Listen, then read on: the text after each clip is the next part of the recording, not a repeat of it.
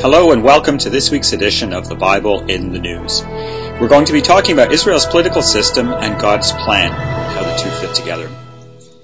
So when we think about God's plan, God's plan and world events, conditions in the world may, in any moment, be apparently aligned or misaligned with God's ultimate prophetic plan. But we need to remember that God's plan doesn't change, and just because events swing one way or another, it doesn't change the ultimate purpose of God what we're given in the Bible is really snapshots.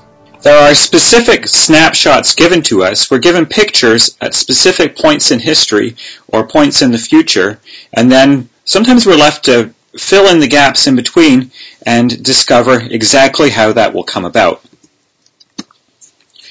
What we have to remember when we consider this is that God can change man's plans or change who's in power. Proverbs 21 verse 1 says, The king's heart is in the hand of the Lord, as rivers of water. He turneth it whithersoever he will. So even the heart of the king, his feelings, are in God's hand. He can turn them however he wants. On the occasion of Nebuchadnezzar's being made to behave as a wild beast, Daniel 4 verse 17 says, To the intent that the living may know that the Most High ruleth in the kingdom of men, and giveth it to whomsoever he will, and setteth up over it the basest of men. So it's God that rules in the kingdom of men, and he gives it to whoever he wants, and sets up over it sometimes the basest of men. So when we think of this, we look at, say, this classic passage, Ezekiel chapter 38, verse 11 and 12. This is a snapshot that's given to us that is the situation at the time that Gog and Magog invade the land of Israel. So these verses say, And thou shalt say, this is Gog speaking, I will go up to the land of unwalled villages. I will go to them that are at rest, that dwell safely, all of them dwelling without walls and having neither bars nor gates, to take a spoil and to take a prey, to turn thine hand upon the desolate places that are now inhabited, and upon the people that are gathered out of the nations, which have gotten cattle and goods, that dwell in the midst of the land. So this is a chapter that's talking about the invasion, but also we're given this information about the situation in the land of Israel at that point in time. So it's it's a land that's a land of unwalled villages. So the implied in that is they're not in any fear of invasion. I'll go to them that are at rest, that dwell safely. This is emphasized. They're they're peaceful. They're they're feeling secure and safe, and and they're they're not they're not thinking that they're threatened in any way. They have no walls, they have no bars or gates. But we're told that he comes to take a spoil and to take a prey. So he's got a purpose in coming, and that's to get a little advantage by the things that he can steal. He's going to turn his hand upon the desolate places that are now inhabited. So these places that, you know, back in the 1800s were totally desolate with nobody even there, they're now inhabited, and Israel is back in the land. Because it's upon the people that are gathered out of the nations, and they've gotten cattle and goods. And importantly, on our consideration today, they dwell in the midst of the land. The Hebrew that's used there only occurs in one other place, and at that point, it's referring to, to Shechem, which is in the middle of Samaria. So that midst of the land, it's, it could be literally translated the navel of the land. It's right in the middle. So, in recent years, things have seemed to be going in the wrong direction under Obama and under the different world leaders that have been influencing things and trying to get their two-state solution, as they call it, to come about. This doesn't quite fit with Bible prophecy because they needed to dwell in the midst of the land, and these leaders were busy trying to get rid of the midst of the land and give it to the Palestinians. So there's an individual we're going to talk a little bit about and her name is Ayelet Shaked, and she seems to be at this point in time a key force in driving things toward the biblical picture. And in, importantly, she is secular. And the reason I say that's important is because today people talk of things like self-fulfilling prophecies. Like there's people they imagine that are running around trying to find ways to make what's written in the Bible come to pass. But if the person in question that's making it come to pass isn't even religious, this argument kind of rings hollow. So the secular lady is working with the systems in Israel to bring about changes that happen to fit with exactly what God has said is going to happen. It's also important for us to consider that God comments about parting of his land, and it's considered a cause for the judgment of God. In Joel chapter 3, he says, I will also gather all nations and will bring them down into the valley of Jehoshaphat, and will plead with them there for my people and for my heritage Israel, whom they have scattered among the nations, and parted my land. And they have cast lots for my people, and have given a boy for an harlot, and sold a girl for wine that they might drink. So they are parting his land. So what we're going to consider today is Israel's Supreme Court. This little quote is from a left-wing blog so um, she says, even while disagreeing with some decisions of the High Court, it is described as Israeli High Court of Justice, an institution enjoying a worldwide reputation for defending liberal values. And the reason that is the case is because the High Court in Israel is stacked with left-wing liberal ideologues. The court has a history of ruling to destroy settlements in the West Bank, Judea and Samaria, in Israel. In 2001, it, um, I found this piece that claimed that 81 outposts had been dismantled. And some more current dismantlings that are more well known and you may have heard of.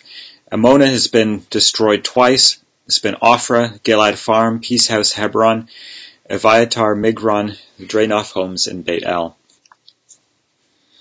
The Associated Press in Jerusalem on March 26, 2012 has this headline in The Guardian, Israeli court rules against illegal settlement. So there's the court ruling against the settlement of the land of Israel. So the courts turned against the settlement of the land and they're against the legalization of towns in Judea and Samaria. Times of Israel, a little bit more up to date. 2016, part of a ruling on the uh, on, on an appeal to delay the Amona evacuation. The evacuation must occur before December 25th, the court said in its ruling. The latest twist and an incendiary battle between Israel's judiciary and the right-wing governing coalition. The court rejects the delay request by the state. It appears that any time, any it appears that any time limit given, generous as it may be, is not enough we must be careful not to allow deadlines set in rulings to become recommendations rather than orders, they say. Here's another one.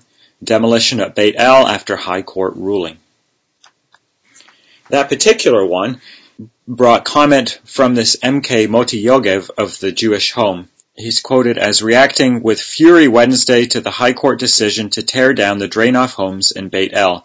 Despite the valid zoning plan and construction permit, the High Court ruled unjustly in a way benefiting charlatans, Yogev said. A D9 bulldozer shovel should be used against the High Court, he added, in a statement bound to arouse howls of anger from the left. We as, legis- as a legislative system will make sure to rein in the legalistic rule in this country and the tail that wags the dog. As we watch world events, sometimes fairly unexpected people, people prove to be God's instruments to fulfill His purpose. And right now, that individual seems to fit that description is Ayelet Shaked. Not that she's working alone, far from it, but she's in a key place at the right time. So she was elected to the Knesset, and she was given the position of Justice Minister. The National Post at that time says, overnight a political novice was transformed into a potent and polarizing Israeli political brand. Her political goals include, among other things, enshrining into law that Israel is a Jewish state, opposing any two-state solution with the Palestinians, and limiting the powers of the Israeli Supreme Court. This sounds like something that's more in line with God's plan than the two-state solution that everybody's talking about. So, strangely, when you start to work in accordance with what God's plan is and where things need to go, suddenly you might be wildly successful. So one of the moves that she's made is to influence things to be able to get new justices appointed to the Supreme Court that have more conservative views and enable more balanced rulings on some things like settlements. So the Jerusalem Post says the following. Overall, the result moves the court further to the conservative or less interventionist side of the spectrum, as both of the retiring justices, Uri Shoham and Yoram Danziger, are considered either classical or moderate activists. And by activists, they mean people that will act in accordance with these left-wing positions and try and score political goals through the court system. Before Shaked took office in 2015, the three Supreme Court representatives could veto candidates, but Shaked cut deals with the Bar Association and got Ilatov appointed to the panel as the opposition MK, despite his party being sympathetic to Shaked's view of the court and even later joining the coalition. Uh, a little bit later in the article, before February 2017, the Liberal wing had a decisive advantage. However, three of the four justices who stepped down since February 2017 were viewed as either very or moderately liberal.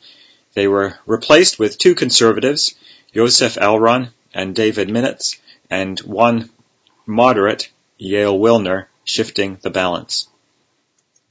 On some issues, giving the conservatives an 8 to 6 majority. So this really then is changing the balance of power, but this isn't the only thing that she's done. There's a bill that she's advancing in the Knesset. Again from the Jerusalem Post, the Justice Minister kicked off her campaign last week to limit intervention by the High Court by declaring, Judges are not the sons of light and legislators are not the sons of darkness. In that speech, Shaked said the High Court's ideology was based too heavily on purist philosophical principles detached from the daily repercussions of its decisions. The proposed legislation would limit the High Court's ability to veto laws to stringent conditions, requiring a two-thirds vote of a full nine-justice panel. Currently, a panel of three justices can veto a Knesset law, and a bare majority vote renders it null and void. Under the bill, the Knesset could override a High Court veto with a 61 vote absolute majority, and the High Court would not have the power to veto basic laws or certain procedural laws. This article on Ynet News says that um, has a killer instinct, but it may not actually be instinct that she has. Let's quote first. Shaked is establishing herself as the most effective executor of the conservative ideology in Israel. She frightens the left for the same reasons, and, and rightfully so. Shaked's efficiency in the justice ministry is a preview of what will happen in her next positions, while in the meantime on the other side there isn't a single figure to be found that even comes close to her killer instinct. While the left is spinning around its own tail with dull candidates and fantasies about generals, Shaked is signaling to the right that she is going to fulfill its wildest dreams. Annexation, a new constitutional revolution, a real neoliberal economy, etc., while working at audiences, while winking at audiences which I doubt Bennett can attract. So they attribute this to her killer instinct and the left's ineptness, but it may just be that this is the will of God and the way that it needs to go. So what we're seeing is we're seeing around in the world this liberal, as they call it, progressive ideology that's turning nations against Israel. And it's becoming more and more so. And the more they turn to the right, the more that will be the case. This is described in Revelation 16 as frog spirits gathering the nations. Revelation 16 verse 13. I saw three unclean spirits like frogs come out of the mouth of the dragon, and out of the mouth of the beast, and out of the mouth of the false prophet. For they are the spirits of devils working miracles, which go forth unto the kings of the earth and of the whole world, to gather them into the battle of that great day of God Almighty. Behold, I come as a thief. Blessed is he that watcheth and keepeth his garments, lest he walk naked and they see his shame. And he gathered them together into a place called in the Hebrew tongue Armageddon. So what is this talking about then? Three unclean spirits like frogs. Well, when we think about frogs and when we look at frogs in history, sometimes God uses things that we can pick up from symbols that nations use for themselves. And the frog comes up in ancient France, or you could maybe say pre-France, the Frankish tribes that came in from Germany into France. But we can see here on King Clovis's banner that he has this symbol of three, incidentally, that's quite interesting, that is three frogs that he had on there. this was the king of the Franks. And that name Franks is interesting because Franks is an old German word that means freemen. So he was the king of the freemen. And they had a sort of version of democracy. It was a kind of tribal democracy um, in how they appointed their leaders. That kind of gives us a bit of a hint. And um, when we go back in the Bible, we see that back in Exodus, when there was the plague of the frogs, that's the first time that Pharaoh promised liberty. It was a promise that was broken, but it was a promise of liberty that was given with the plague of the frogs. And really, the promise of liberty that was given in France with the democracy really brought, for most people, anything but liberty. It actually became a bit of a bloodbath. So this is the spirit that's rising today. I recently saw a banner that was from an Antifa march that had on it, make the guillotine red again. And that's the spirit that's rising today. But in the US, there are winds of change. Um, a recent thing that's just come about is the firing of their Secretary of State, Tillerson. Caroline Glick comments on this. She says, during his 14 months in office, Tillerson insisted on maintaining the establishment's view that the Fatah-controlled PA is the be-all and end-all of Mideast peace efforts. Like foreign policy establishment he represented, Tillerson refused to abandon the false belief that nothing can be done without PLO approval. By removing him from office, President Trump took yet another step towards advancing prospects for peace in the Middle East. And the man that Trump has put in, in his place really in a way couldn't be more different. It's Mike Pompeo and he's very pro-Israel and anti-Iran. So we see things are changing. We see God's hand at work. We see events changing in Israel. We see that their high court system that has been effective for so long at causing the destruction of settlements is changing. We see that the positions in the United States are changing. And uh, we see the things in the world moving quickly in the direction that they need to go and in the direction that we see them going for Bible prophecy to be fulfilled. So once again, we see Bible, the Bible in the news. Join us again next week for more Bible in the news. This has been Tim Billington with you.